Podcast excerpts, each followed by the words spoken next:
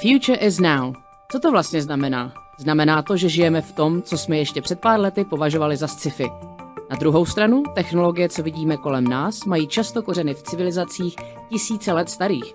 A zdaleka to není poprvé, kde naše inovační možnosti překročily naše evoluční limity. Jak se poučit z historie?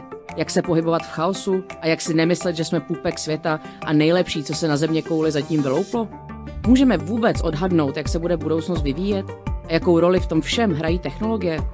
O tom všem a ještě více se baví vědec a AI expert Tomáš Mikolov a archeolog a výzkumnice Sara Polak.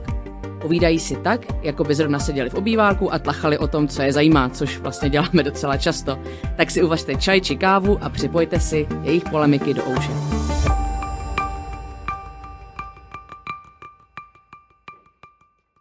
Na co jste možná nečekali, že narazíte v tomto podcastu The Future is Now, je slovo urbanismus. Uh, urbanismus se víceméně zabývá uh, takovou tou fyzikální stránkou naší civilizace, kde stavíme baráky, kde stavíme silnice, kdo za to všechno platí a celkovou infrastrukturou.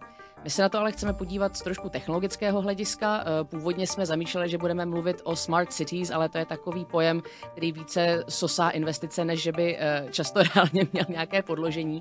Takže se chceme vlastně podívat na to, jak fyzicky lidi organizují svoje společenství, co to znamená, jak se tyto struktury vyvíjejí, jak se liší v různých částech světa a jak vlastně by se mohly vyvíjet pomocí technologií a propojení s metaverzem, což je něco, co budeme řešit v tom díle následném, ale nicméně, když pojmeme vezmeme metaverzum jako takovou digitální přikrývku dig, uh, reálného světa, uh, tak právě urbanismus tak nám pomůže pochopit to fyzické podloží.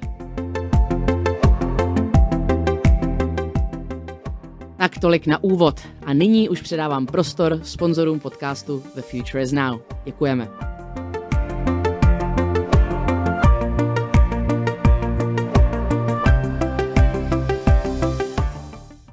Již od roku 1987 vyvíjíme bezpečnostní software pro domácí i firemní uživatele. Přes 30 let chráníme digitální technologie, které pomáhají měnit svět k lepšímu. Asset je tady, aby je chránil. Asset Progress Protected.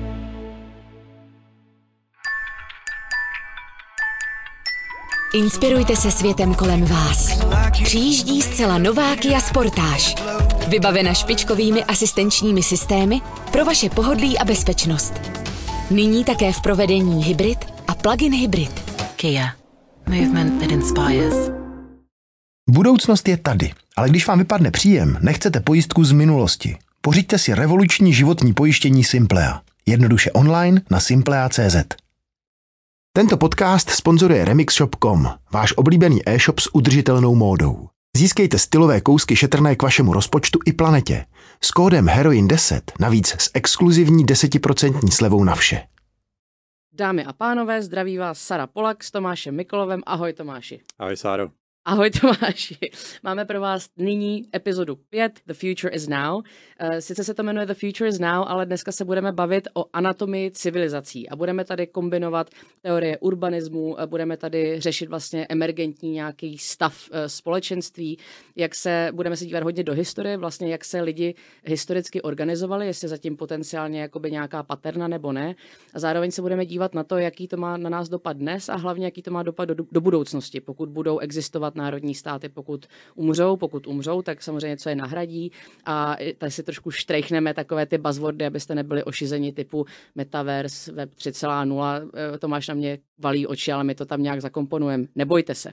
Eh, já dám možná jenom takový rychlý úvod, protože Samozřejmě moje vnitřní dušička se tetelí, že se můžeme bavit o civilizacích.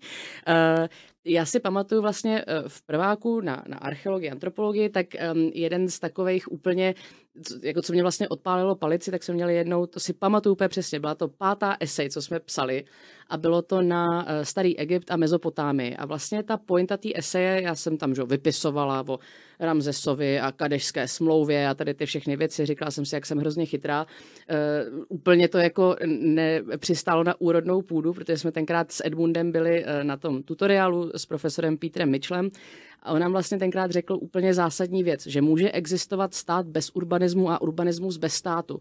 Eh, tady to možná jako nezní úplně sexy nebo zajímavě, nebo eh, tak, tak vzrušujícím způsobem, jak mi to tenkrát přišlo, ale my teďka hodně klasifikujeme civilizace, i jak se to učíme v dějepise ve školách, že často eh, ty staré grandiozní civilizace tak jsou spojovány buď s tím, že se tam našlo nějaké zlato, když to řeknu prozaicky, eh, anebo že tam byla spojená s tím nějaká monumentální architektura. A když se podíváme, zadáte si normálně do Google, vždycky tam jako co člověk to názor, ale většinou tam vyjede třeba šest nebo sedm hlavních civilizací, které jsou starý Egypt, stará Mezopotámie, staré Řecko, Babylon z nějakého důvodu je tam úplně jako separátně, starověký Řím, starověká Čína, to se mi líbí, že to řekli jako takhle obsážně, starověká Čína, to úplně nevím, jako co tím chtěl básník říci, že když se vrátíme k tomu Egyptu, tak eh, tam je právě paradoxní, že se tady bavíme třeba o egyptologii, ale Kleopatra byla blíž k vynálezu iPhoneu než k velkým pyramidám eh, a zároveň byla řekyně, takže to mělo eh, s tím původním Egyptem nebo se starým královstvím pramálo společného. Eh, pak tady máme hodně nepochopenou uh, civilizaci vlastně uh, Indus Valley, neboli harabskou civilizaci, kde to písmo je do, doposud víceméně nerozluštěné. A vlastně tady se motáme ale kolem civilizací, které za, sebou zanechaly markantní jako archeologickou nějakou památku, která se dá vykopat. A pak samozřejmě, když se bavíme o například nějakých křováckých systémech nebo tribálních systémech nebo lovcích sběračích, tak to jsou lidé, kteří se permanentně převystují a samozřejmě, já jsem si tady to sama zažila, když jsme byli na sedmi týdenních vykopávkách v Botswaně a hledali jsme vlastně uh, nějaké pozůstatky vlastně jako křováckých kultur, tak najdete jeden, dva korálky, no ale ty pyramidy nenajdete. Nenajdete chrámy, nenajdete písmo, protože to je vlastně jako něco, co není ani tak jako užitečné pro tento druh civilizace. A o čem my se dneska chceme s Tomášem bavit, je, jak, co to vlastně civilizace znamená, jak se dá definovat a co to znamená pro náš život teď ještě s tím vlastně extra bonusem, že teďka máme novou digitální pokrývku celého světa a globalizaci, o, kterém, o které jsme se bavili vlastně v minulém díle.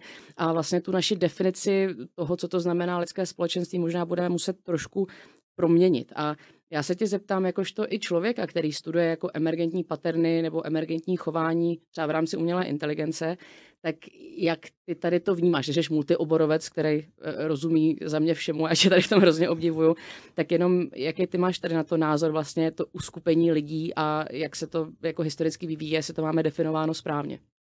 No jasně, no tak to je zase jako strašně široká otázka, na kterou se nedá vlastně odpovědět, takže to můžu jenom jako takhle dumat a spekulovat, a, a jak se asi věci mají. Z toho mýho pohledu já bych řekl, že já samozřejmě nejsem žádný expert jako ty třeba na tu historii nebo, nebo antropologii, nemám to vystudovaný, ale maximálně se tomu občas něco přečtu někde na Wikipedii nebo v nějaký, nějaký eh, populární knížce a z toho mýho hlediska mi to právě přijde zajímavý si všimnout, jak často jako lidi v každém bodě v skoro v eh, historie jsou si velmi jistí některými věcmi, které, které, které pak vypadají třeba o nějakých 100-200 let později až jako směšné. Jo. Takže já nevím, tady jako v Evropě jsme tady měli nějaký upalování čarodejnic a inkvizici a není to zase tak dávno a mm, pak najednou prostě jsme teďka zase v jiném stavu civilizace, kdy tady celá společnost věří prostě skálopevně některým věcem, který zase budou za sto let vypadat strašně směšně. Jo. Takže mně to přijde, že když se chceme dívat na tu historii, tak by bylo dobré si uvědomit, že spoustu věcí vidíme velmi pravděpodobně hodně zkresleně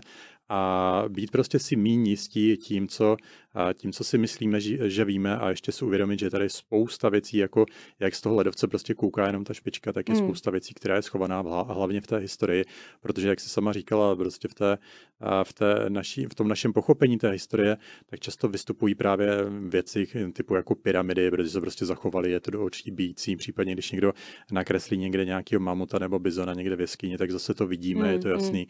Když, když po těch lidech zůstane prostě, já nevím, nějaký sekiry nebo, nebo nějaký zlatý přívěšky, tak zase můžeme to někde vykopat. Ale pokud jde o civilizace, které tady dost možná taky existovaly, které prostě používali hlavně třeba nevím, dřevo nebo prostě takový ty materiály, které se relativně rychle rozpadly a které třeba nepořádali takový obřady a pohřební, kde pak z toho prostě zůstaly ty jako důkazy do mm, dneška, mm, mm, mm. tak takových věcí tady pravděpodobně byla celá řada takových možných civilizací a jenom proto, že o tom teďka nemáme důkazy, neznamená, že neexistovaly. Že? No vlastně je zajímavý si všimnout, že často ta naše optika toho, jak vnímáme tu historii, tak je zatížená právě nějakými velkými myšlenkami, které se dají vysledovat, tuším, až někde do osvícenství, mm. kde vlastně se definovaly tady takový ty mýty, jakože, že, že jako v té prehistorii ti lidi byli takový víceméně jako primitivní, takový jako napůl spíš až jako opice, někde takový ten vývojový hmm. článek mm. mezi, mezi moderním inteligentním člověkem a možná nějakýma tlupama šimpanzů.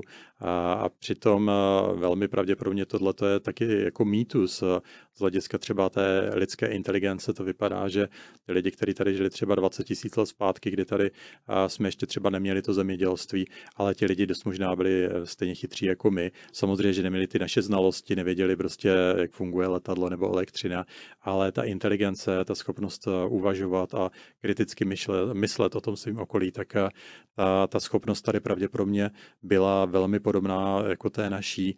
A, takže zase myslím si, že často jako velmi přeceňujeme a, jako sami sebe a to ještě v tom kontextu prostě té naší konkrétní kultury a dost podceňujeme ten zbytek světa nebo zbytek historie. Nakonec jsme si myslím o tom povídali už tady někdy minule, jak prostě tady 100 let zpátky tady britský impérium, tak bylo na, na špičce všeho a, a, a lidi tam jako s nosama nahoru pak koukali z vrchu na všechny ostatní a tam vlastně byly ty zárodky tady to, té nacistické ideologie, že nakonec se to šířilo pak a po té západní Evropě takový to přesvědčení, že, že tady nějaká vyvolená rasa, která je mnohem lepší než ostatní, tak si myslím, že podobně, ale dodnes ještě zlížíme právě na, na, na tu historii a na ty lidi, kteří tady žili tisíce let zpátky, kteří eh, jenom proto, že neměli ty iPhony, tak ještě neznamená, že byli hloupí. Jo. Takže to je jenom takový můj náhled na tu věc, že bychom si měli být eh, míní jistí tím, co víme o těch civilizacích a zase, když, eh, když jsem o tom četl různý jako novější poznatky, tak to vypadá, že fakt i, i ti lidi, kteří tady žili třeba ty desítky tisíc let zpátky, tak měli dost zajímavé komplexní struktury ve společnostech a a není to všechno jednoduchý, není to černobílý a sama si říkala, že vlastně ta civilizace a ten urbanismus, tak je to prostě něco, co nemusí jako úplně jako korelovat jedna ku jedný, ale nakonec zase teda těch věcí celá řada. Už vidím, že se chystáš mě v něčem opravit nebo doplnit. Ne, vůbec ne. Já, já jsem jenom, to víte, dámy a pánové, já jsem nadšená, já tady sedím eh, na, na krajičku židle, eh, protože já vlastně ta, ta další otázka, kterou mám, tak je právě kolem komplexních systémů, ale eh, jenom to možná jako rychle doplním právě z toho archeologického hlediska, že jedna z věcí, co mi právě hrozně líto, že ty humanitní vědy, jako je třeba archeologie, antropologie, tak se velmi často od, jako odtrhávají od těch věd, dejme tomu technologických. A um, přitom vlastně historie lidstva tak je jenom jako velmi zajímavá databáze, ze které my můžeme čerpat a vlastně učit se, jak se ty společnosti vyvíjely, případně nějakým způsobem simulovat. Pokud můžu doporučit, tak je uh, The Global History Data Bank, uh, světová historická databanka, kde jsou agregované víceméně všechny uh, jako historické uh, jako zápisy, co jako kdy byly a dají se na nich jako dělat jako ještě jako nějaké metaanalýzy. K tomu se ještě dostaneme později, ale vlastně, když začínáte se studiem archeologie, tak tam si jako říkáte takové ty parametry, co má mít jako každá civilizace. Jedna z nich je například písmo. Ale písmo, tak jak i třeba píše eh, Thomas Hobbes jako ve, ve svém Leviathan eh, v 17. století, tak on vlastně obhajuje centrální jako absolutní stát z hlediska toho, že vlastně písmo je jedna z věcí, jak vy můžete eh, dostatečně abstrahovat vlastně ty věci, co po těch lidech požadujete, tím pádem je můžete centralizovat, automatizovat a tím pádem vlastně můžete mít jako nějaký celek celek, který se potom dá považovat za civilizaci. Opakem toho, a tady se vracím právě jako k Britům a tom, jak formovali vlastně uh, tu vědu, archeologie, antropologie jako takovou, což jako britské impérium do obrovské míry, jak jsme se i bavili v předchozích podcastech, tak vlastně jako nějak zapříčinilo, uh, tak je takzvaná teorie eh, of the noble savage. A například třetí vévoda z Shaftesbury v roce 1699, tak popsal vlastně tu krásu toho takových těch negramotných domorodců, jak běhají po té savaně a nerozumí ničemu, ale nezanechají po sobě žádnou materiální kulturu, ale chudáci se mají hezky a e, budliku my je budeme respektovat, ale samozřejmě, když se podíváme na viktoriánskou Anglii třeba posléze, tak je to mnohem lepší. E, ale to je další takový vlastně mýtus e, a teďka, pardon, jestli tady používáme moc anglicismů, ale Tady to je taková jenom krásná věta, že the absence of evidence isn't the evidence of absence, takže jenom protože nemáte důkaz k tomu, že něco není, tak neznamená, že to tak jako reálně nebylo. A tady bych opět odkázala například na archeologa Patrika Robertse, který studuje eh, to, že například v Indii je velmi eh, kyselá půda nebo je tam spousta pralesů a tam, když chcete najít například kosterní pozůstatky nebo pozůstatky nějaké materiální kultury, tak nemáte moc šanci, protože tam se nekope tak jednoduše jako třeba v Mezopotámii. Takže eh, ta archeologie sama o sobě je jako obrovsky zkreslená a dává nám vlastně nějaký image toho, jak se formují civilizace, aniž by to třeba reálně tak bylo, protože ty lidé, kteří nezanechali tu materiální kulturu, tak vlastně jako nemají té historii jako žádný, uh, žádný hlas. A třeba krásný příklad tady toho je, že uh, inské impérium tak vlastně nemělo písmo. Oni měli jenom systém uzlů, který se jmenovalo Kipu a i na základě toho vlastně byli schopni organizovat společnost. Takže těch, čím víc do toho člověk hrabe, tak tím víc zjistí, že těch uh, modus operandi uh, civilizací je opravdu mnoho, ale my to máme samozřejmě zabarvené tím, že co děláme u nás v naší civilizaci? Píšeme, vzděláváme se, děláme, děláme vědu určitým způsobem, děláme medicínu určitým způsobem a vlastně to nám definuje ten ideální stav, ke kterému jako všechno nějakým způsobem se vyvíjelo. Ale tak to samozřejmě nemusí být a těch systémů může být uh, několik.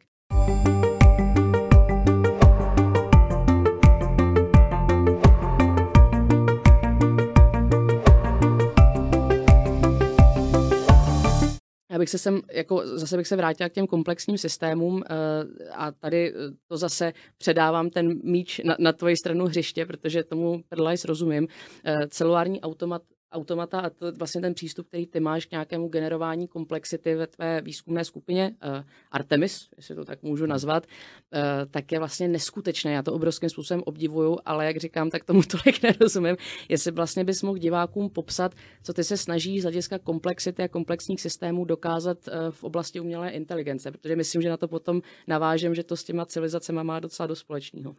Jasně, no tak já určitě nebudu zacházet do nějakých technických podrobností. Nakonec to, co zkoušíme dělat, co se týče právě té emergence a vlastně složitosti v matematických strukturách, tak to jsme samozřejmě nevymysleli my, to už je tady koncept, který tady existuje desítky let a jako fascinuje spoustu vědců napříč, napříč různými obory, od, prostě od fyziky až právě po ty společenské vědy, nebo právě, právě ty matematiky. Takže rozhodně jako nechci působit dojmem, že jsme tady všechny ty myšlenky vymysleli my, my ne, vlastně jenom a se s tím hrajeme, stavíme na tom. A, a jako hlavní myšlenku, kdybych to měl takhle popsat jako jednoduše, abyste to dalo snad jako pochopit, když tak samozřejmě se ptej, tak Jde vlastně o to, že když se podíváme na limity současného strojového učení, což je vlastně jako právě ta část umělé inteligence, která je tak jako populární a která se, která se právě používá v praxi, tak ty limity jsou, že když mám dneska systém, který třeba dokáže překládat mezi, mezi češtinou a angličtinou, nebo systém, který dokáže rozpoznávat řeč, anebo, nebo rozpoznat kočku od psa na obrázku, to jsou vlastně systémy, které jsou strašně jednoučilový, jo? že vlastně já vytvořím třeba nějaký matematický model, můžu mu říkat třeba vznosně jako neuronová síť jsou takhle prostě pojmenovaný, když to jako s těma biologickými neuronama nějak nesouvisí, ale prostě to je taky takový marketingový název tak máme prostě tady ty super jako hezký neuronové sítě, co mají prostě tisíce neuronů a takhle a vypadá to moc hezky, když se o tom mluví a dělá to super věci a může vám to fakt jako tady imitovat a třeba to, co by řekl člověk v daném kontextu, když, se, když prostě máte dialog a tak dále. Jo. Takže těch příkladů použití je tam celá řada, ale mají tady všechny ty systémy jednu velkou slabinu a to je právě ta jednoučilovost. Jakmile se ta neuronová síť naučí na nějaké úloze, kde právě musíme ještě mít silnou supervizi, musíme té neuronové síti, respektive tomu matematickému modelu, přesně říkat, co by měl kdy dělat. Takhle vypadá vstup a takhle by měl vypadat výstup. Máme tam prostě takovýhle dvojice, kterých jsou třeba miliony, v některých případech miliardy. Tak prostě, jak říkám, může nám řešit nějakou úlohu velmi dobře, ale jakmile skončí trénování, tak ten model vlastně jako zamrzne, už se nijak nemění a nemá šanci se rozvinout někdy do ničeho jiného. Tak to je podle mě jako zásadní rozdíl mezi právě tou lidskou inteligencí nebo vůbec jako životem na Zemi a tím, jak funguje v dnešní době teda to strojové učení, potažmo ta umělá inteligence, že my jako lidi nejsme nějak jako jednoučiloví, nemáme tady ten strop, nějaký limit na to, co jsme schopni, o čem jsme schopni přemýšlet, co jsme schopni řešit. My máme potenciál si nějakým nesupervizovaným způsobem, to znamená bez toho, že by nám někdo říkal přesně, co máme dělat, tak můžeme si vytvořit prostě něco nového. Můžeme si vytvořit třeba nový jazyk, nový nástroje, a můžeme napsat fiktivní knihu s novýma postavičkama a prostě nechat je tam dělat kdo ví co a nemáme s tím problém. Pro nás je to prostě přirozená věc, tady ta kreativita a Poradíme si s tím. To strojové učení je postavené na matematických modelech, které právě tady tu kreativitu neobsahují a už tam z principu prostě chybí, když se podíváme prostě už na tu samotnou definici. No ale pak máme samozřejmě tady tu kategorii těch matematických modelů, což jsou právě třeba ty solární automaty, kterým se prostě někdy říká komplexní systémy, kde právě ta kreativita by mohla být. Vidíme, že prostě klidně opticky, když se díváme, jak se ty modely mění v čase, když si nadefinujeme nějakou jednoduchou funkci, která definuje jako budoucí stav na základě toho předchozího, podobně jak se vyvíjí vesmír, prostě tak na základě toho, jak vypadá vesmír tady v této sekundě, tak si může spočítat, jak bude vypadat za další sekundu a takhle to iterovat eh, až teoreticky do nekonečna, tak podobně vypadají ty komplexní systémy, které takhle v čase, jako kdyby přepočítáváme, necháme je rozvíjet na základě nějakých triviálních fyzikálních zákonů a pak z něčeho, co na začátku vypadá velmi jednoduše, tak nám najednou může vznikat jako kdyby sama od sebe právě jako kdyby ta komplexita, ty vzory a všechno možné. A nakonec samozřejmě spousta lidí věří, že tady nevznik té komplexity je nějaký úplně základní mechanismus v celém vesmíru, který právě dal vzniknout všemu to, tomu, co vidíme kolem sebe, že vesmír dost možná vzniknul prostě z nějakého celku triviálního počátečního stavu, ale právě přes tady tu evoluci v čase tak vytvořil prostě hvězdy, galaxie, planety a na těch planetách pak různé struktury, které se různě zase samovolně pohybují nebo přeskupují a vytváří pak struktury jako DNA, která zase jaksi má potenciál se rozvíjet v té složitosti a pokračovat takto to dále. A nakonec jako komplexní systém nemusíme vidět jenom ten vesmír nebo ten život, ale můžeme třeba vidět i třeba takový abstraktní struktury, jako je právě jazyk, nebo ta lidská společnost, ke které ty se právě dostáváš, jako něco, co nám taky jako vzniká v čase zase nějakým, eh, nějakou postupnou sebeorganizací, respektive můžeme říct evolucí, kde prostě nám vznikají různý vzory a ty, které jsou eh, životaschopnější v tom čase přežívat, tak které nám vlastně přežívají a jakmile tam dojde třeba k nějaké, nějaké soutěživosti mezi, mezi různými vzory, a tak eh, nám právě vznikne právě tady ten evoluční tlak na tu zvyšující se složitost. Takže takhle bych to uvedl zhruba jako obecně, jak říkám, jsou to napsané různý matematické články, ale i třeba společenskovědní články, fyzici se tomu dost věnovali, protože, jak říkám, dost možná je to tak trošku jako princip za fungování celého vesmíru a nakonec člověk, co, co vyhrál Nobelovu cenu za objev kvarků, tak právě později založil Institut Santa Fe, který se právě zabýval tady tím, nebo zabývá dodnes tím výzkumem té komplexity, takže je to hodně velmi, velmi multioborové a nakonec toto můžeme vysledat všude možně.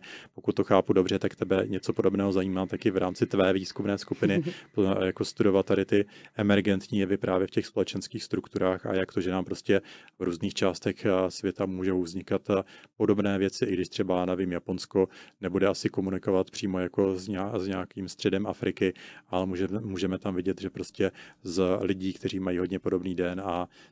tak eh, nám prostě vzniknou různé společenské skupiny, které se v mnoha ohledech můžou podobat, ale taky je zajímavé, že se můžou v mnoha ohledech lišit. Nakonec jsme tady měli jeden díl taky na globalizaci, eh, kde jsem právě říkal, že právě tím, že jsme příliš možná provázaní a tím, že se ta informace dnes mezi těmi různými společenskými skupinami šíří velmi, velmi rychle, tak trošku jako přicházíme o tu rozmanitost a o tu unikátnost, která právě tady v historii byla pravděpodobně mnohem vyšší a nakonec je zase zajímavý se podívat na tady ty zajímavé antropologické knihy, které právě spekulují o tom, jak vypadala lidská populace třeba pár desítek tisíc let zpátky a nakonec je dost zajímavý, že právě to byl ten opak té globalizace, to znamená, že tam byla mnohem, mnohem větší rozmanitost, jak ta genetická, tak ta kulturní, tak i vizuální. Prostě byly tady populace prostě lidí, kteří byli jako vyšší než ostatní, jakože obři, pak tady byli ti trpaslíci, někde prostě tady, někde v té Indonésii vlastně, že a byli prostě neandrtálci, denisované, prostě zase, kdybychom šli do té historie, kdybychom mohli jako cestovat zpátky do minulosti, bylo by to super zajímavý, protože tehdy ta rozmanitost byla mnohem větší a zase i z hlediska té kultury a té organizace té společnosti dnes už můžeme jenom zkoušet hádat, jak to asi vypadalo, jak jsem teda řekl na začátku v tom úvodu, já bych to rád právě viděl spíš tak, jako že to byli často velmi kreativní, inteligentní lidé, kteří měli, měli prostě úplně jiný kulturní background, než máme dneska my že to podceňování z hlediska toho Noble Savage mi přijde fakt, že to je, že to je jako hodně, jako hodně špatný mm-hmm. přístup, takže zase, kdybychom se dívali na tu historii, jako že to byli lidi, kteří neznali to, co známe my, ale znali něco jiného a zároveň měli tu naši inteligenci, tak nám z toho prostě jasně vychází, že ta, ten svět musel být strašně rozmanitý a zajímavý.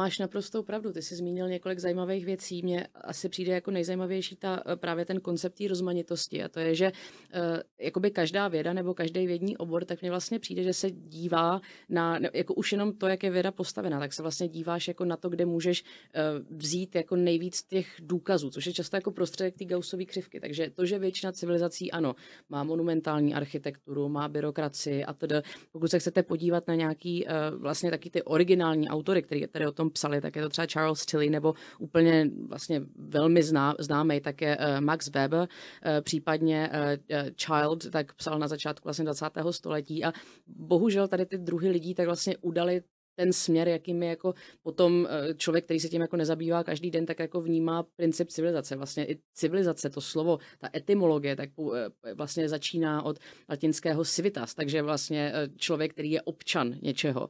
A tam jako ty charakteristiky, tak to je víceméně taky to očkrtávání, jako jak když jste někde jako na, na hranicích, jako ano, mají písmo, check. Ano, mají monumentální stavbu, check. Ano, mají centralizovanou byrokracii, check.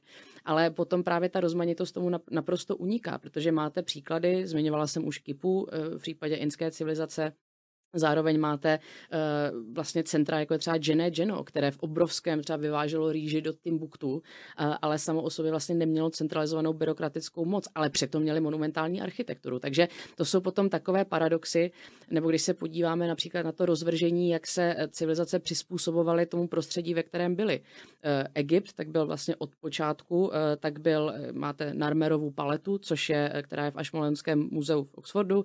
A je to vlastně první vyobrazení Narmera, který vlastně sjednotil horní a dolní Egypt, ale ono vám nic jiného nezbývá, protože máte tam jeden Nil, eh, kolem toho je trošku jako oratelná země, ale zbytek je prostě pouště, poušť, kde jako nepřežijete, pokud opravdu jako nejste velmi dedikovaný jako jednotlivec. A vy, když chcete svoje uh, dobroty dostat do středozemního moře a jste na prvním kataraktu, to je skoro u Sudánu, tak vám nezbývá nic jiného, než se kamarádit s lidma, kteří jsou teďka v moderní Alexandrii.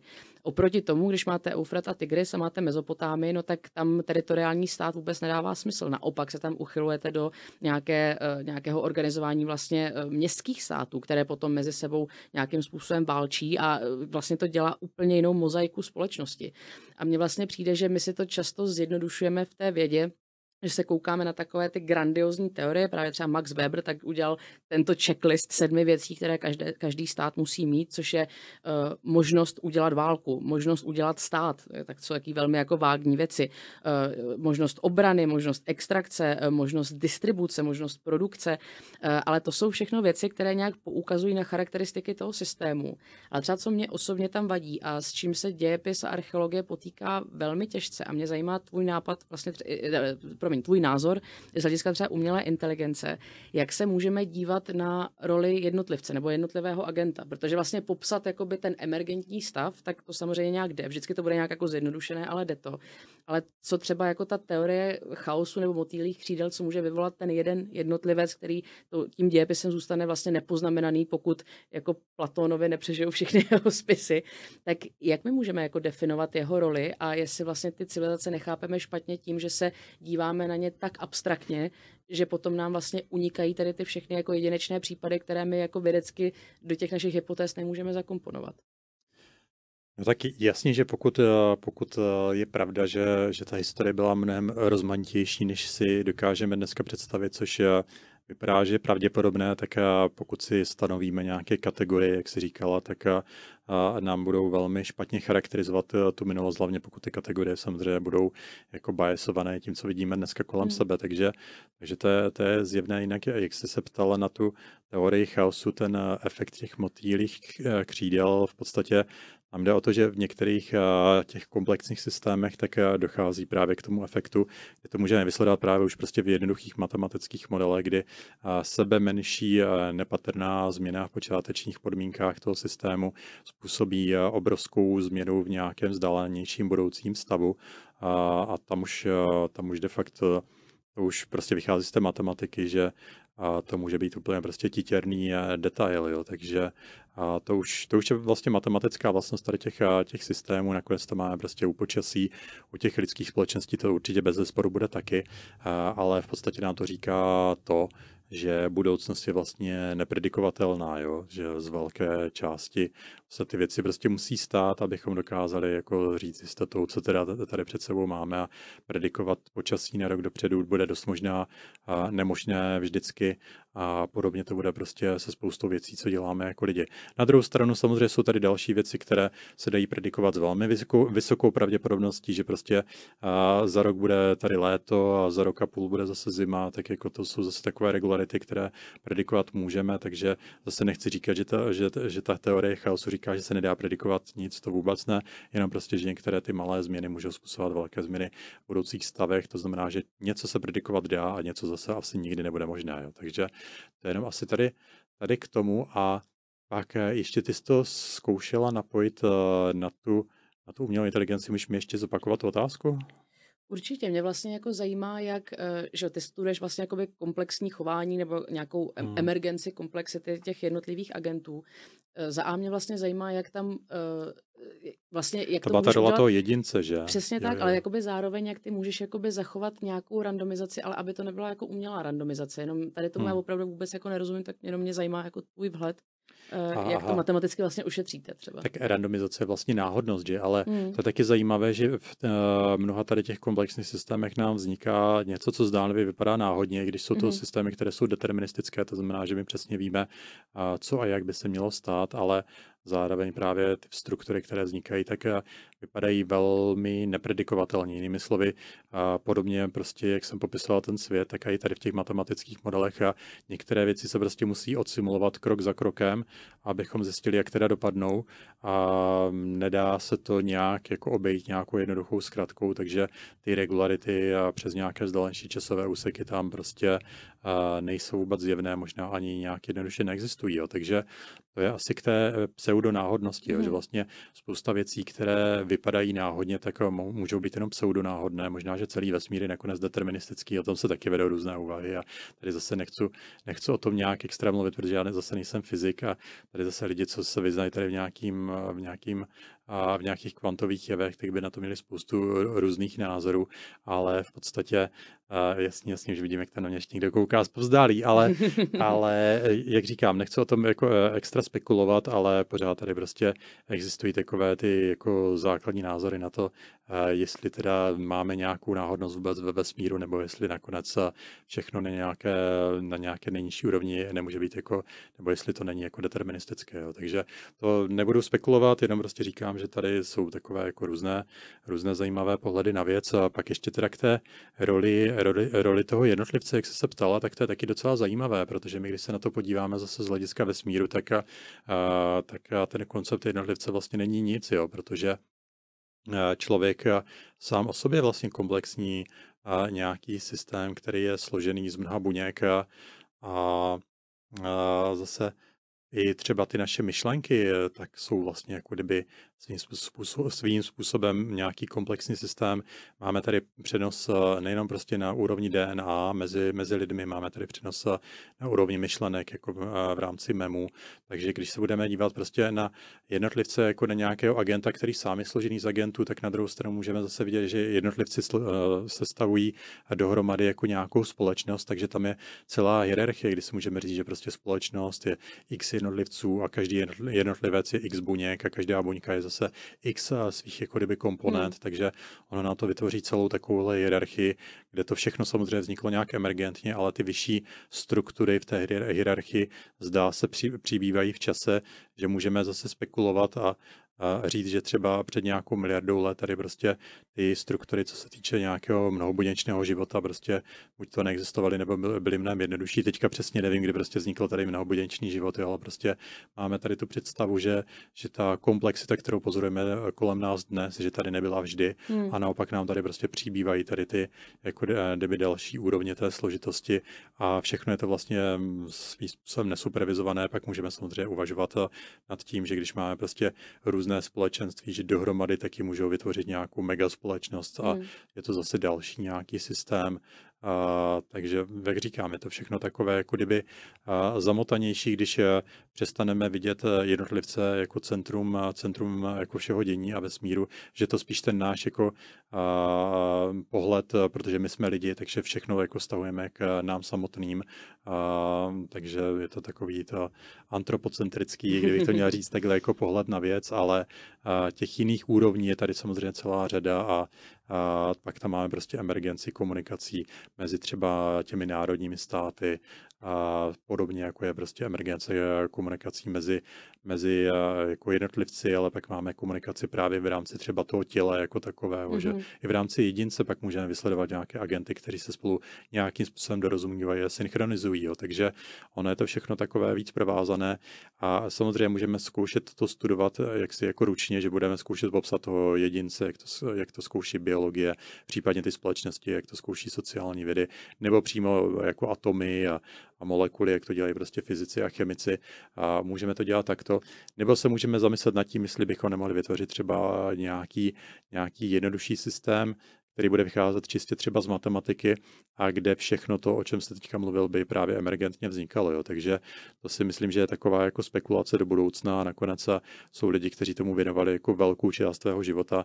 A napadá mě třeba Steven Wolfram, který o to nosil mm-hmm, celou mm-hmm. jako obrovskou knihu tady o tom novém druhu jako vědy, jak to nazval, což teda jako rozhořilo hodně lidí, protože to má takový ambiciozní název, jako New Kind of Science, ale, ale jako ten právě věřil tomu, že jako objevil něco jako strašně převratného, jako nový druh vědy, což budou právě tady ty komplexní systémy a všechno právě jako tu fyziku a tak dál, tak by mohl vidět právě tady přes tu perspektivu nějakého jednoduchého systému, který právě přes nějakou iteraci v čase tak a, a jako kdyby sám od sebe nabide všech tady těch schopností.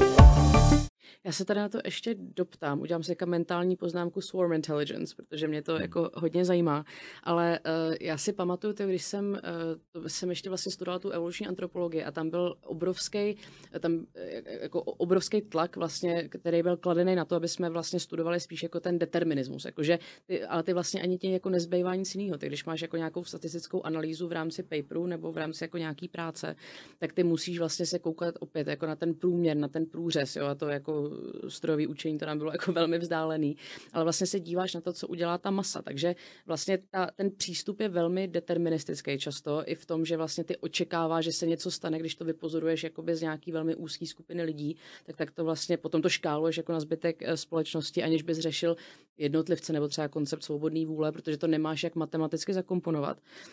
Ale je strašně zajímavý tady článek od Grafina a Provin eh, z roku 2007, který vlastně říká, že 79% evolučních biologů, a zase samozřejmě musíme brát v potaz, že je to jako nějaký úzký vzorek, tak věří vlastně svobodný vůli. Což je dost obrovský číslo na jednu stranu, na druhou stranu jako dost nekompatibilní vlastně s tou vědeckou metodou. A, a tady potom si to vzal do parády uh, Baumeister, zároveň Kathleen Vox a e, vlastně psali o tom, že když e, člověk si třeba udělali taky různé studie a když si třeba člověk přečte články o tom, který vlastně degradují koncept jako svobodný vůle a říká, no vlastně my ne, nemáme, jako všechno je hodně jako deterministické, ať jako z hlediska třeba jako klimatu, přírody nebo z hlediska toho vlastně, jak žijeme, determinismus vlastně jako taký to předurčení toho, jak něco bude vypadat, že lidi měli mnohem větší tendenci lhát a vlastně hackovat ten systém neférově v rámci nějakých uh, pravidel, které byly v rámci toho experimentu daný. Takže vlastně ty lidi mají potom tendenci sklouzávat jako k nějakému konceptu abych to řekla prozaicky, neskautského nihilismu, kde vlastně vy víte, no jo, tak stejně to dopadne jako X a, tím pádem vlastně asi můžu dělat, co chci a aspoň můžu vytřískat nejvíc pro sebe a pro svoje nějaký jako blízký okolí.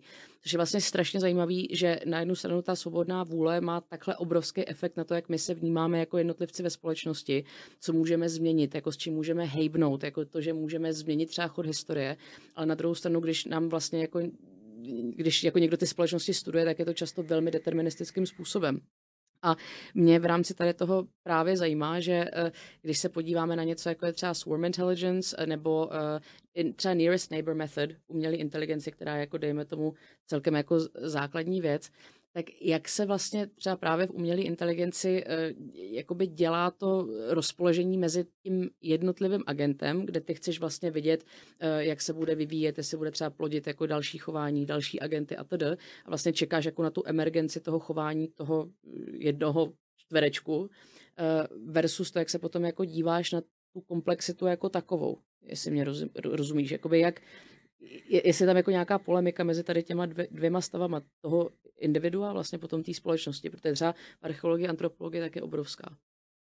Tady si úplně nej, nejsem jistý, protože to už je zase hodně jako kdyby konceptu eh, dohromady, pokud eh, Jo, ty věci, jako je právě ta svobodná vůle, to mi přijde, že je možná tomu se trošku jako lepší z hlediska toho strojového učení vyhnout, protože nakonec je to zase pojem, který není jasně definovaný a kde na to je celá řada jako kdyby pohledů, co to vlastně znamená vůbec. Jo, kdybychom si řekli, že všechno, co, co jako my jako lidi děláme, tak vychází vlastně z toho, jak vypadá to naše tělo jako složený z atomů a molekul mm-hmm. ve vesmíru, které sami o sobě se chovají na základě fyzikálních zákonů, které jsou jasně dané a neměné a tím pádem vlastně všechno deterministicky jako jenom probíhá tak asi podobně, jako když, když máme oceán a tam máme prostě ty vlnky na moři, tak ty vlnky se taky nerozhodují, jestli půjdou doleva nebo doprava.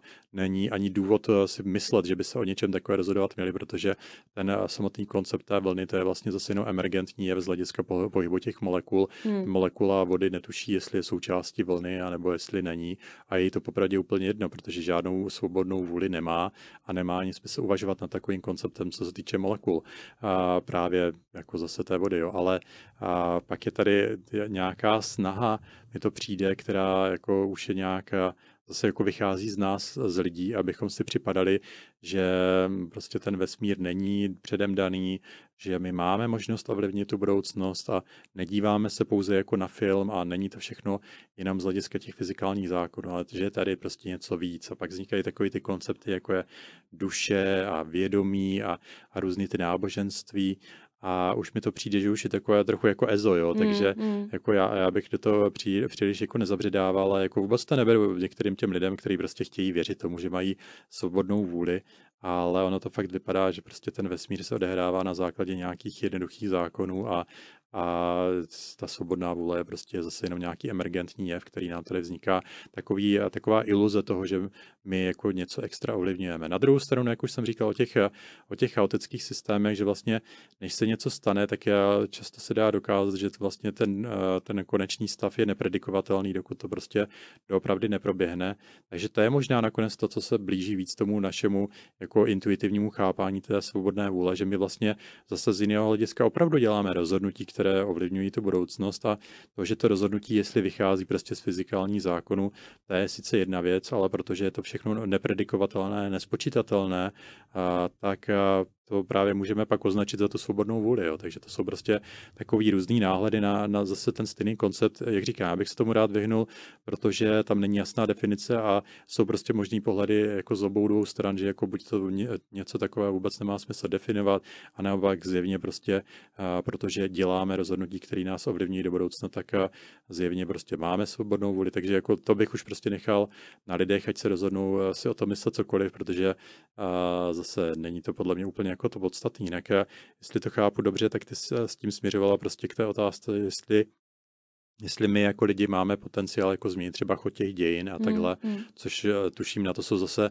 a různé teorie. Prostě jedna teorie říká, že ano, jednotlivec prostě může právě kvůli tomu efektu motýlých křídel prostě změnit chod dějin a prostě někdo, kdo prostě se hodně snaží a něco vymyslí převratného, třeba nějaký myšlenky a rozšíří je mezi ostatníma, tak prostě změní evidentně tu společnost. A pak jsou tady tuším jiné teorie, které zase říkají, že prostě je to spíš naše iluze, ale spíše jde o to, že pak si dosadíme v té historii jako třeba i zpětně nějakou postavičku, která reprezentuje zrovna nějaký ten směr nebo názor, ale že ty rozhodnutí vlastně bez tak vychází z těch mas, který pak jenom takhle prostě mají toho svého zástupce nahoře, který to teda jako takhle řekne za ty ostatní, ale ve skutečnosti to rozhodli ty masy. Já bych se tady nestavil ani na, tu, ani na jednu stranu, protože zase myslím, že to už jsou takové ty společenskovědní věci, o kterých já zase toho tolik nevím.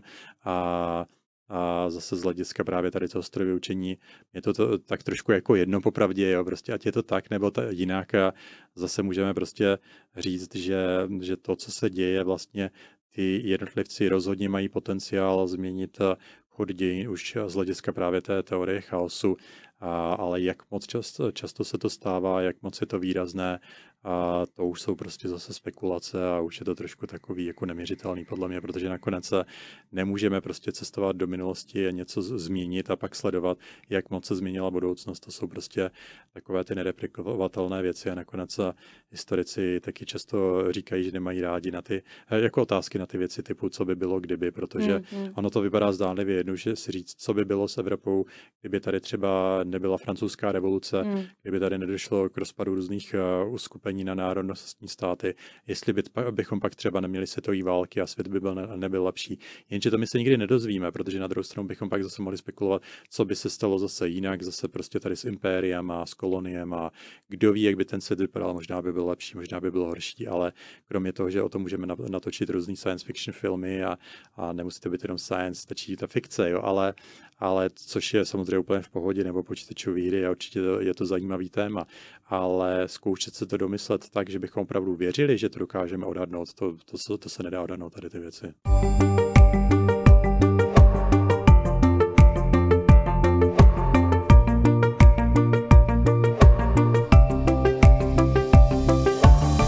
Já si paradoxně myslím, že s tou svobodnou vůlí se trošku dostáváme jako k jádru pudla, což samo o sobě je velmi zajímavý idiom, ale tento idiom vystihuje něco, co mě jako strašně zajímá vlastně na lidech nebo jako na lidském společenství. A to je jako schopnost nějakého abstrahování a symbolismu, protože když se vlastně vrátíme úplně na začátek toho podcastu, tak se tady bavíme o tom, co vlastně tvoří civilizaci nebo jako by lidský společenství. A uh, te, jako teoreticky jako jsou nějací akademici, kteří tvrdí, jako například Robin Dunbar, že eh, třeba náš neokortex, takže šimpanzi ho mají jako 50% vůči jako by našem 80% a tím pádem jako spekulace toho, že tady těch extra 30% tak potom jako vyeskaluje v nějaké jakoby symbolické myšlení tím, že jako ve svrchním paleolitu tak vlastně vidíme poprvé emergenci třeba hudebních nástrojů a tedy tam samozřejmě opět je problém, že jenom protože se to nedochovalo třeba v rámci neandertálské stratigrafie, tak neznamená, že neandertálci neměli jako symbolické dorozumívání. Eh, jsou dokonce teorie o tom, že zpívali, aby se dorozuměli. Takže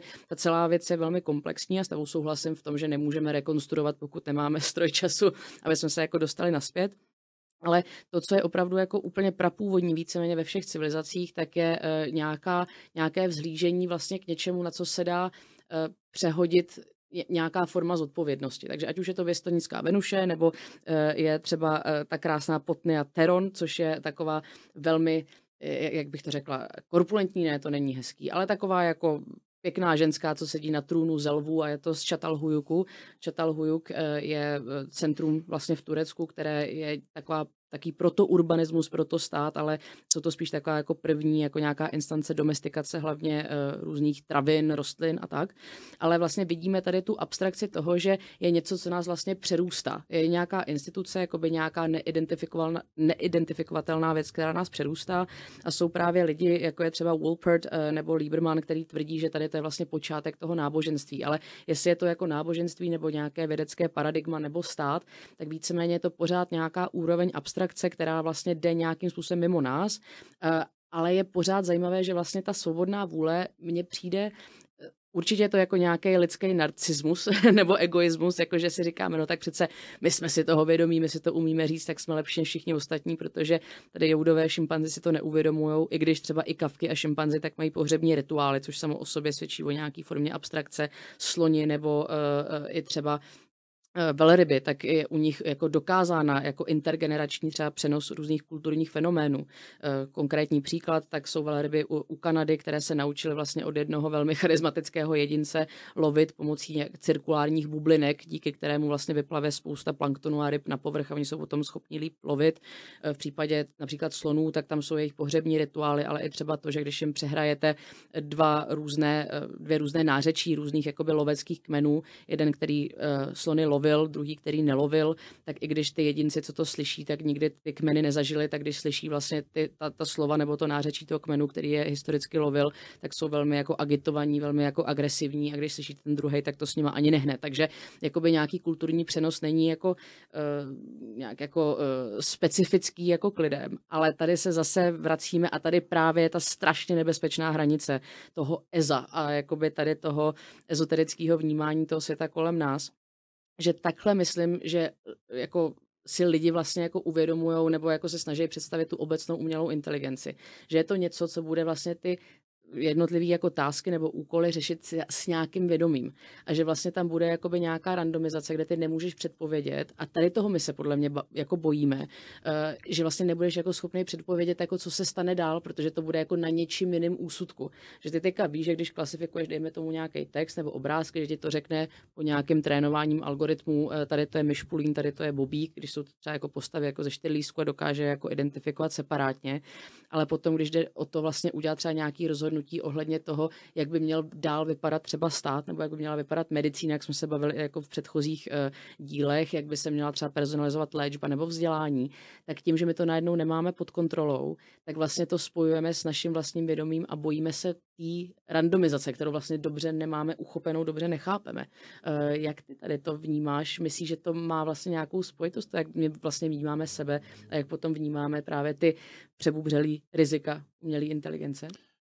No jasně, no to je zase takový velký téma, teďka se jako dost uh, diskutuje právě, protože umělá inteligence, respektive strojové učení, to aplikované strojové učení, to je jako nová technologie, která se používá víc a víc právě, protože má tu jasnou přidanou hodnotu v mnoha oblastech. Hmm. Na druhou stranu a používá se často právě v oblastech, kde ještě před deseti lety by to nikoho ani nenapadlo hmm. a tím pádem vzbuzuje jako spoustu rozdílných názorů. Jo. Někteří lidi prostě vítají cokoliv, co jim jako dokáže zefektivnit třeba firmu nebo produkci nebo nějaký, nějaký produkt, a, tak to vítají prostě jako pomoc na druhou stranu.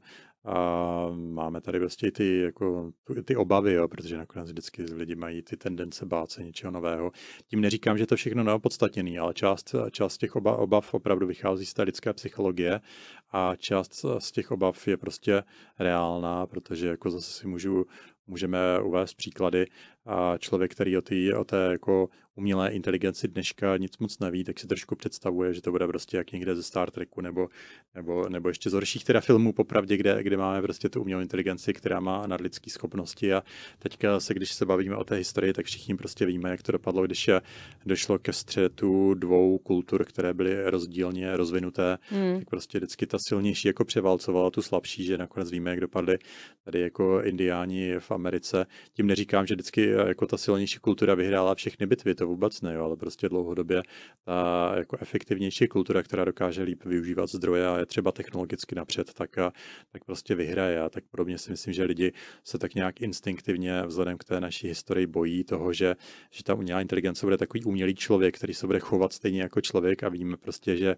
lidi se k sobě nechovají hezky a, a když má prostě někdo tu technologickou výhodu, tak, a, tak hnedka toho druhého označí za podřadného a s tím, že nemá žádné vědomí a maximálně může sloužit mm. někde na plantáži mm. a, hmm. a nebo rovnou jako jde do koncentráku. Jo. Takže máme toho plnou jako lidskou historii a to si myslím, že je jeden z velkých jako pramenů obav právě, eh, že ta umělá inteligence by mohla být takový umělý člověk, který nás pak jako vyhladí. Jo. Tak ale to zase tady bych řekl, že Neříkám, že ty obavy jsou neopodstatněné, ale říkám, že tohle to není na pořadu dne. V takovém stavu ta umělá inteligence dneska vůbec není a dneska fakt jde o to strojové učení, který zpracovává velký datasety, imituje ty rozhodnutí lidských anotátorů z trénovacích dat, ale, ale jako nic vlastního tam nevytváří a máme k tomu ještě strašně daleko. Jo. Takže pak kdybych přišel k těm reálnějším obavám, tak ty jsou o tom, že pokud ta umělá inteligence opravdu jenom kopíruje ty rozhodnutí ostatních lidí právě z těch trénovacích datasetů, tak co když bude chyba v těch trénovacích datasetech? Hmm. A to se stává taky běžně. Takže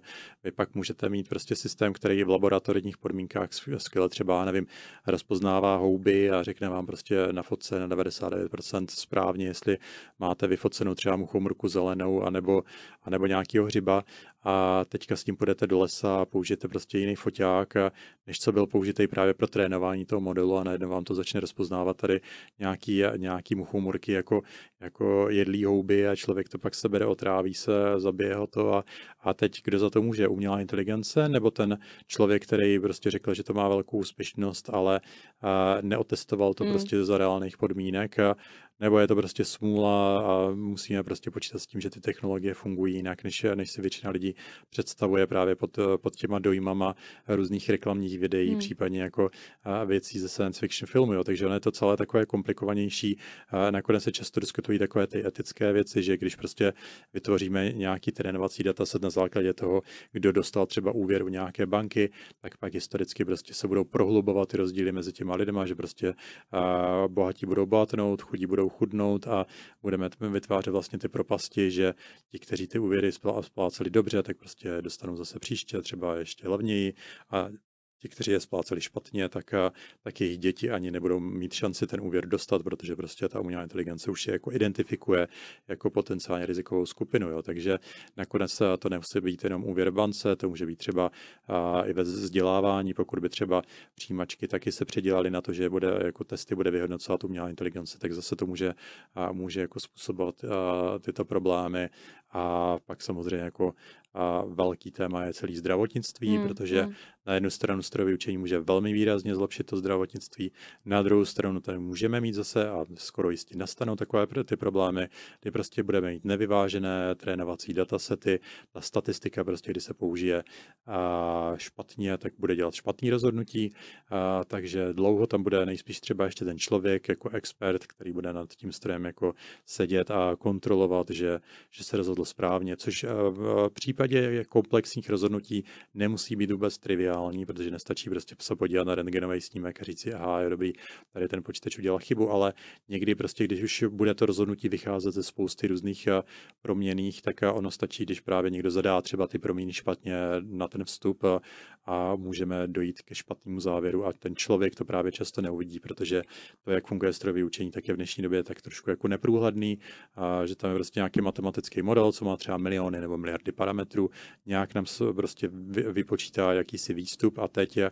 zjišťovat, jak tomu přímo došel, tomu se teďka říká explainable AI, je to velký téma, mm, mm. tak to není vůbec triviální a asi jako se budou, teda určitě už se do toho dnes investuje, budou se vyvíjet techniky, které právě nejenom, že vám řeknou, jestli je na obrázku kočka nebo pes nebo myšpulín, ale ještě vám eh, řeknou, proč si to teda myslí, protože třeba tady identifikovali nějaký, nějaký divný uši, tady eh, vypadají takhle a pak ještě podle toho, jak daleko jsou od sebe oči, tak se to prostě řeklo, že to asi není bobík, jo, takže a, to je asi to, kam se bude jako část toho výzkumu umělé inteligence, respektive strojové učení v budoucnu ubírat, aby nám nevycházely jenom jako super výsledky, které jsou třeba v případě zdravotnictví přesnější, než, než co by dokázal prostě průměrný doktor, který během života uvidí milionkrát méně dat, než, než právě ten statistický model, ale aby nám ten model taky pak, respektive to strojové učení, řeklo, proč si teda myslí to, co si myslí, jak tomu ten model došel. A z toho můžeme jednak vysledovat nějaký super zajímavý věci, ze kterých se můžou poučit zpětně ještě ti lidi, ale taky můžeme vidět, že pokud ten systém udělá chybu někde v tom svém uvažování, tak ji můžeme napravit a zjistíme, aha, tady jsme omylem tady u tohle pacienta provodili nějaký rentgenový snímky a proto si ten model teďka myslí úplný nesmysly a, a teď se můžeme vrátit a prostě ty data opravit. No.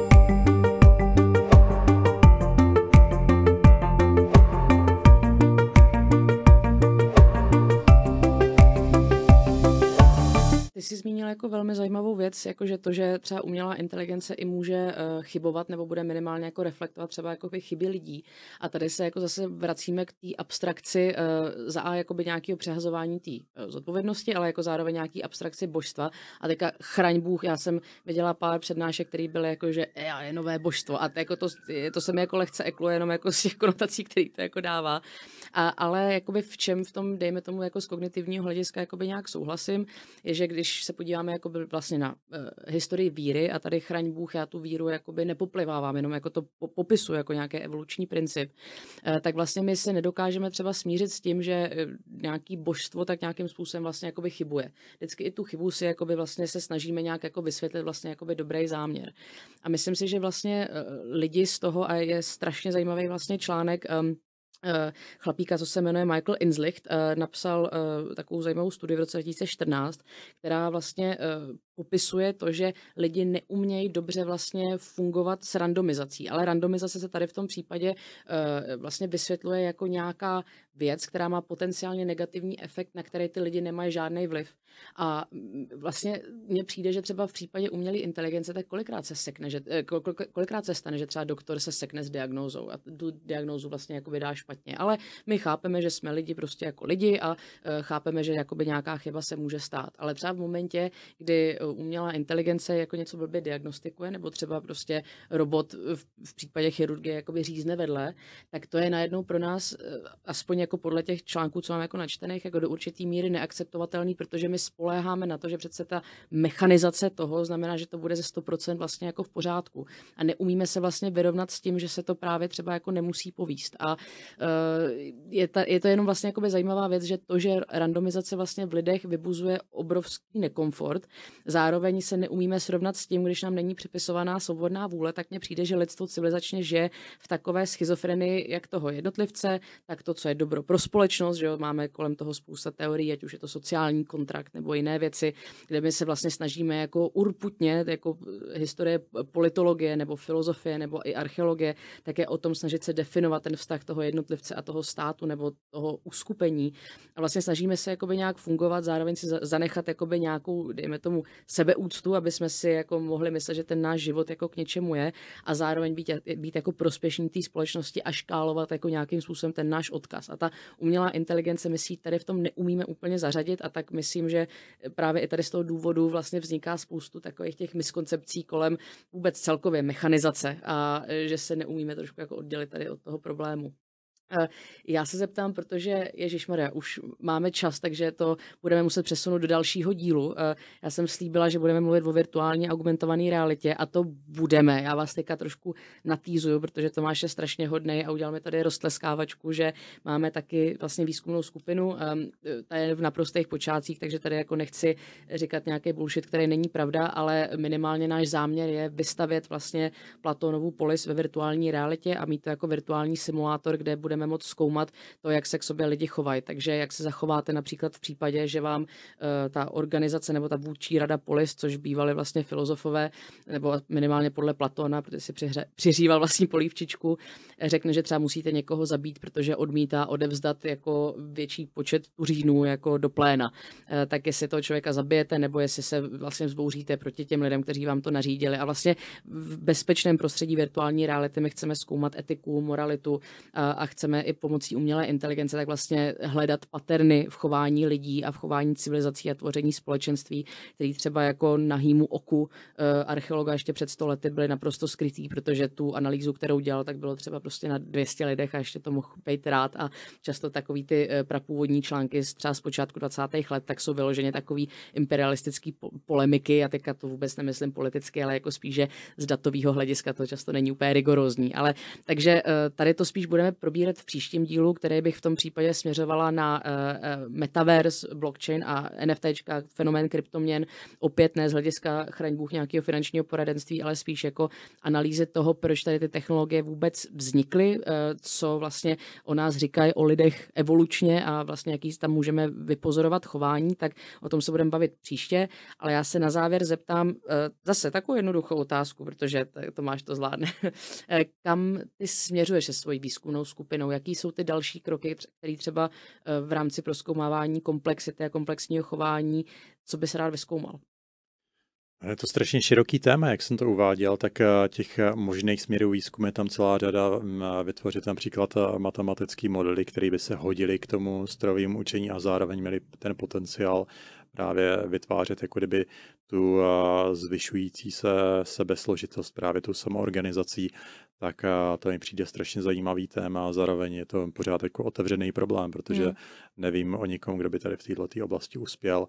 A to zná jako propojit ty komplexní systémy třeba se stravým učením, to je rozhodně jedna tady z těch, z těch možností. Další možnost je třeba vidět i paměť jako tady těch modelů strojového učení jako nějaký komplexní systém. My, my když se zamyslíme třeba nad tím, co definuje naši jako lidskou inteligenci, tak já bych řekl, že inteligence bez paměti je v podstatě nemožná, jo? protože mm, mm. my, abychom mohli být inteligentní, tak potřebujeme prostě řešit problémy a ty problémy, které řešíme, tak řešíme na základě toho, co už jsme vyřešili nebo se naučili někdy dříve, takže vlastně jak nám narůstá v průběhu života naše paměť, to množství zkušeností, tak, tak nám narůstá schopnost řešit problémy jinými způsoby inteligence. Mm, jo? Mm. Takže oddělit inteligenci od paměti vlastně není možné a zase, když se podíváme na dnešní modely paměti v oblasti strojového učení, tak jsou tam zjevné nedostatky, kde prostě se dá ukázat jasně, že tady prostě tady máme super třeba eh, jako nový neuronový jazykový model, bezva věc, generujete věty, ale je tam nadefinovaný nějaký pevný okno, že to vidí třeba 10, 20, 50 let zpátky v historii a dál už nic, jo, a pak už to zapomíná. Kdybychom měli prostě člověka, který, eh, který eh, s náma mluví a každý dvě, tři věty zapomene a cokoliv, co bylo řečeno předtím, tak asi těžko budeme očekávat, že ten člověk bude někdy inteligentní. Jo, a zatímco tady toho strojově učení tady ta iluze nám často jako vzniká. Jo. Takže si myslím, že je jako super zajímavý téma pokusit se třeba navrhnout matematický modely a dlouhodobý paměti, které by byly vhodné pro strojové učení a jako zase to bych mohl takhle pokračovat ještě dlouho. Nakonec uvidíme, co ty vymyslíš ve své výzkumné skupině. No třeba, třeba tam bude někdy něco podobného nebo nějaký průnik, protože mi to taky jako přijde zajímavý, když lidi zkouší studovat něco podobného, ale z úplně jiného hlediska právě z hlediska třeba tady těch sociálních věd a, a případně sebeorganizace reálných lidí ve, ve virtuální realitě, tak určitě to může, může být taky jako zajímavý, co, co nám z toho vyjde a může tam být třeba nějaký průnik, kde ty matematické modely, které se sebeorganizují v čase, tak budou třeba vytvářet podobné struktury v některých ohledech, jako, jako budou vytvářet lidi a pak by bylo zajímavé to zkusit nějak napojit, a, a, abychom mohli třeba tyto věci jako simulovat, urychlit a případně odhadnout, tak a, jakým způsobem se lidi můžou v některých situacích zachovat.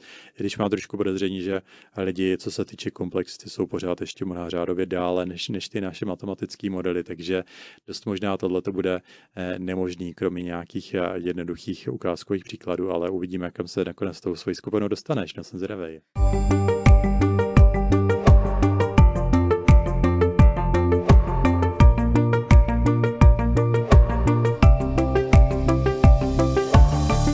No to já jsem taky zvědavá, já jsem na to velmi zvědavá, ale každopádně jediný, co můžu takhle vzkázat do éteru, že za A jsem samozřejmě jako uh, vděčná za to, jako, že takovýhle multioborový výzkum vlastně může vůbec pro, jako probíhat, ale za B bych vás hrozně ráda namotivovala k tomu, že studovat dějepis, já chápu, že třeba v českém kontextu je to často složitý, protože je to takový, že pokud eh, si nezapamatujete, jak dlouhý měl malíček, prostě Karel IV., tak jako nedostanete jedničku z dějepisu a už je jedno, jestli tomu rozumíte uh, principům nebo ne.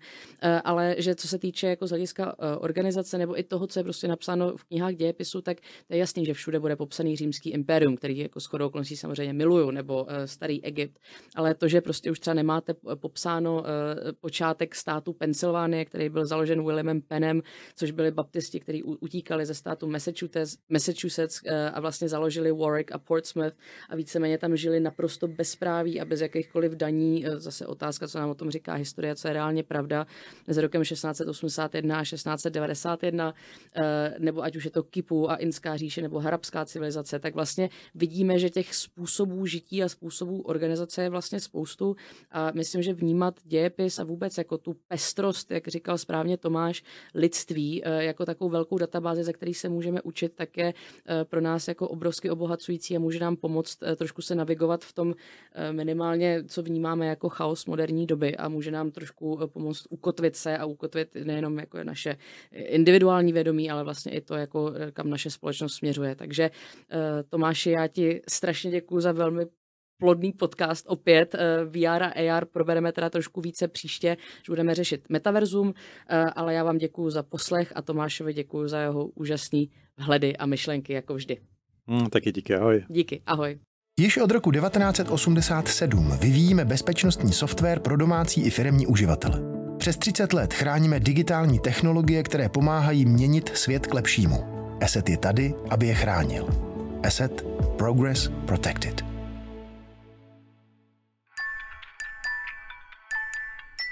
Inspirujte se světem kolem vás.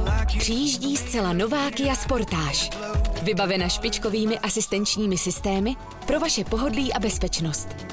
Nyní také v provedení hybrid a plug-in hybrid. Kia. Movement that inspires. Budoucnost je tady, ale když vám vypadne příjem, nechcete pojistku z minulosti. Pořiďte si revoluční životní pojištění Simplea. Jednoduše online na simplea.cz. Tento podcast sponzoruje remixshop.com, váš oblíbený e-shop s udržitelnou módou. Získejte stylové kousky šetrné k vašemu rozpočtu i planetě. S kódem HEROIN10 navíc s exkluzivní 10% slevou na vše.